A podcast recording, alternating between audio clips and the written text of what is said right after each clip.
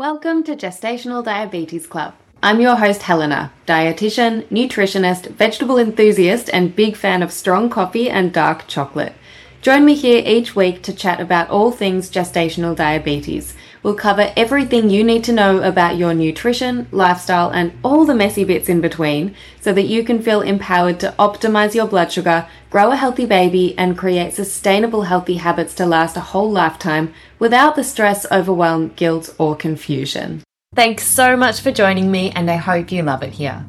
Hello, welcome back to Gestational Diabetes Club, the podcast.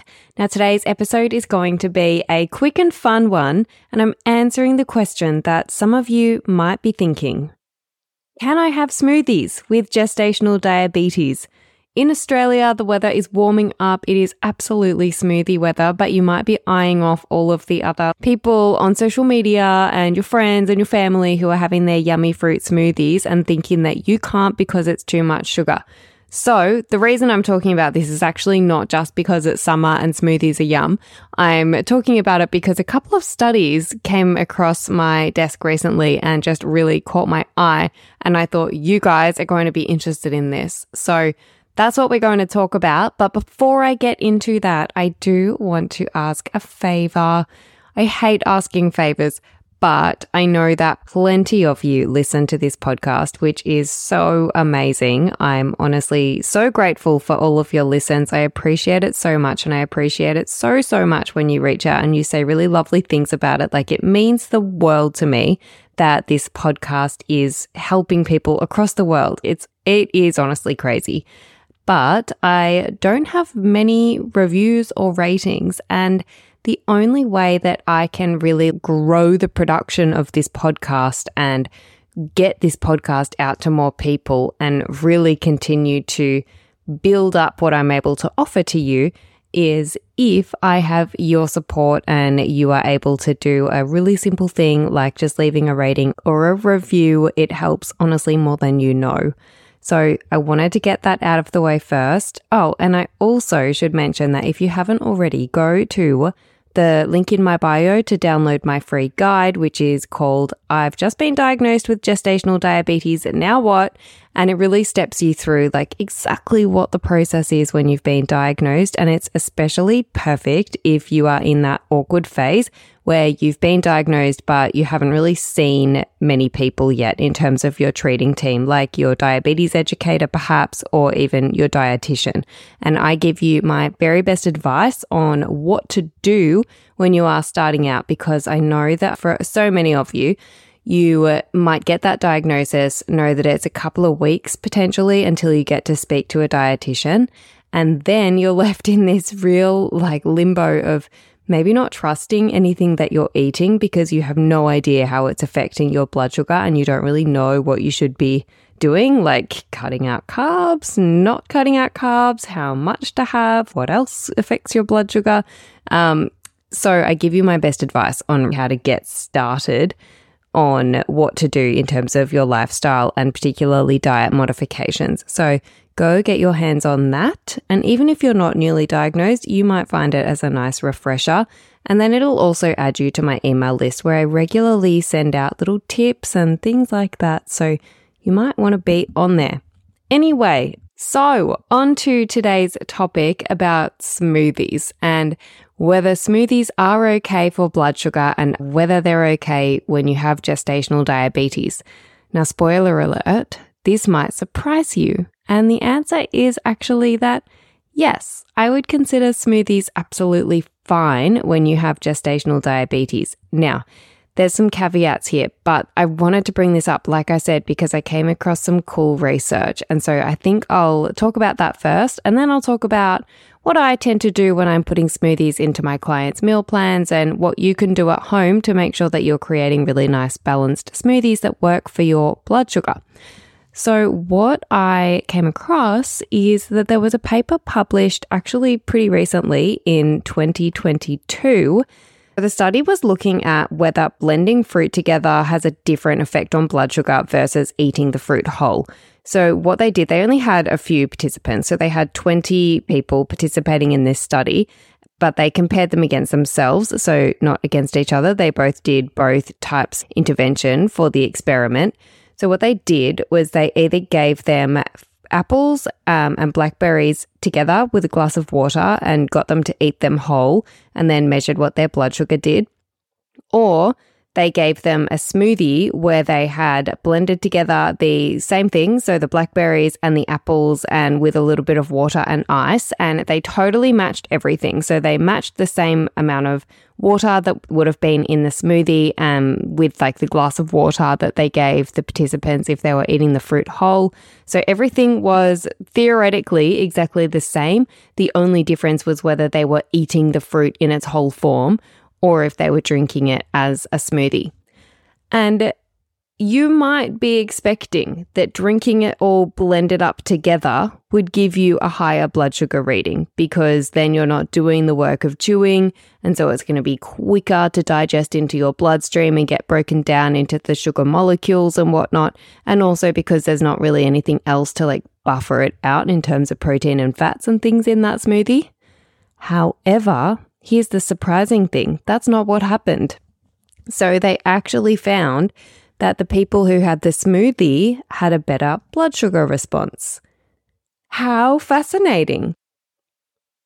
And don't get me wrong, this is one study on 20 participants, so it's definitely not like a huge amount of evidence.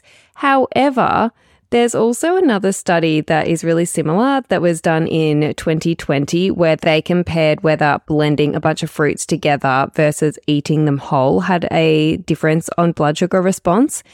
This study either provided people with raspberry and mango blended together, or passion fruit and mango blended together, or just mango on its own. And they used mango specifically because it's a high GI fruit. And they found that when it was mixed with the raspberries or the passion fruits, that again, it lowered the glycemic index and it reduced the blood sugar response. Crazy. And so that was again like in comparison to eating the fruits whole as well.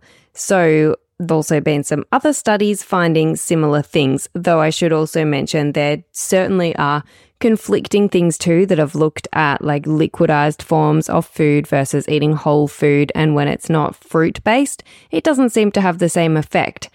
Now, how curious. It's all very interesting, isn't it? And what I find particularly interesting about this is some of the conclusions that the authors came to about why this might be happening. And it seems like when you blend fruit with another fruit that has seeds in it, so things like the passion fruit, the raspberries and the blackberries, which all have little seeds in there, that that blending process is potentially like grinding up those seeds and actually releasing more of the nutrients from there.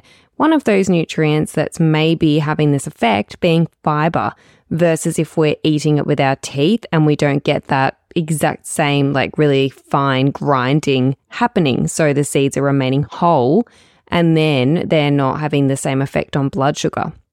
So yeah, it seems like it's really the the blending with the seeds that is creating a better blood sugar outcome. So, great news for us that smoothies are back on the menu and potentially really good for your blood sugar in terms of having a lower glycemic index or GI than eating the fruits whole.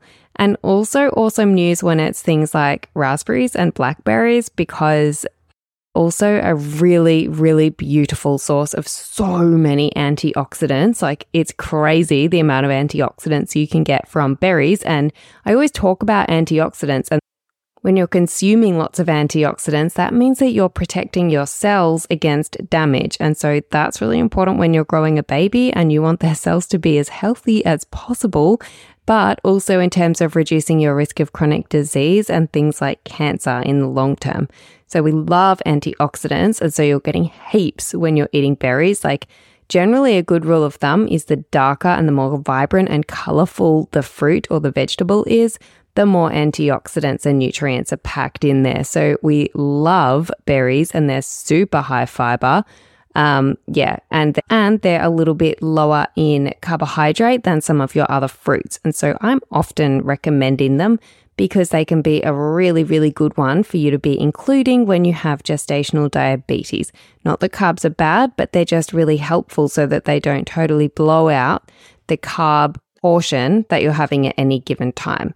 So berries are fab, and it's great news if we can incorporate them into smoothies.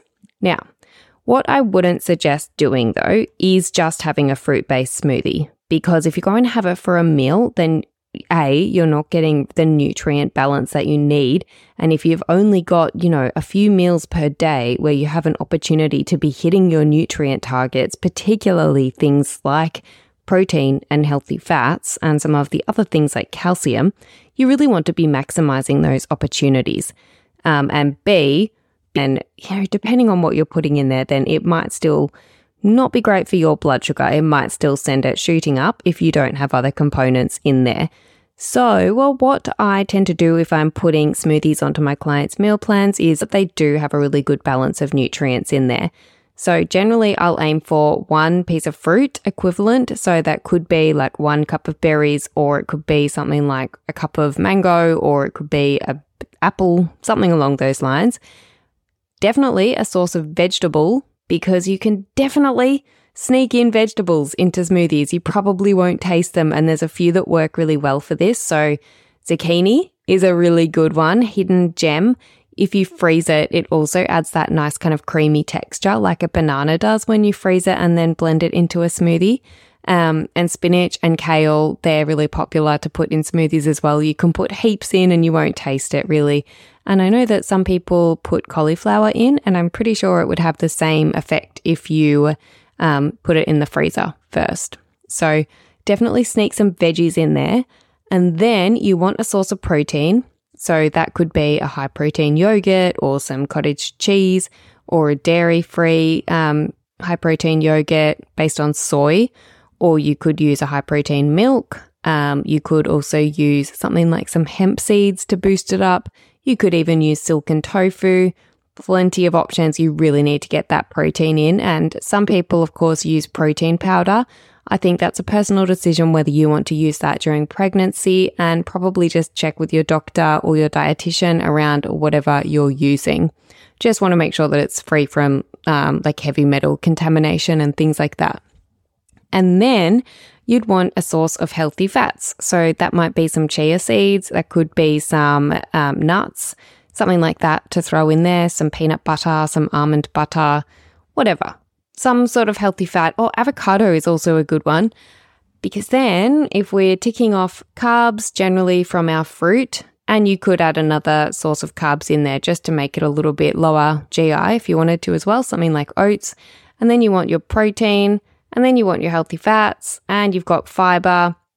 Perfect. It will pretty much be equivalent to having a balanced meal, especially if you're choosing berries, because as we now know, the extraction of the fiber and the other nutrients from those seeds will really help to buffer your blood sugar response and keep things nice and balanced.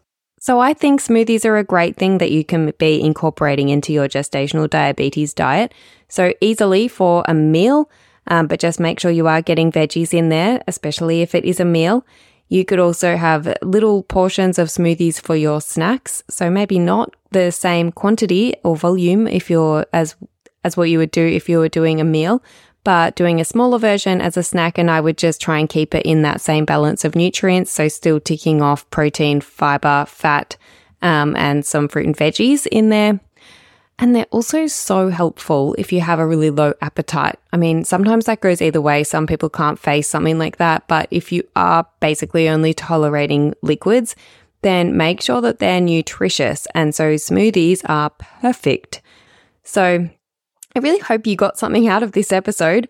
I didn't script this, so apologies if I've stumbled over my words a little bit. But um, yeah, I, I just thought it would be a fun one to jump on and record. So I did. And like I said, hope you enjoy. Leave me a rating or a review if you can, and we will chat soon. Bye.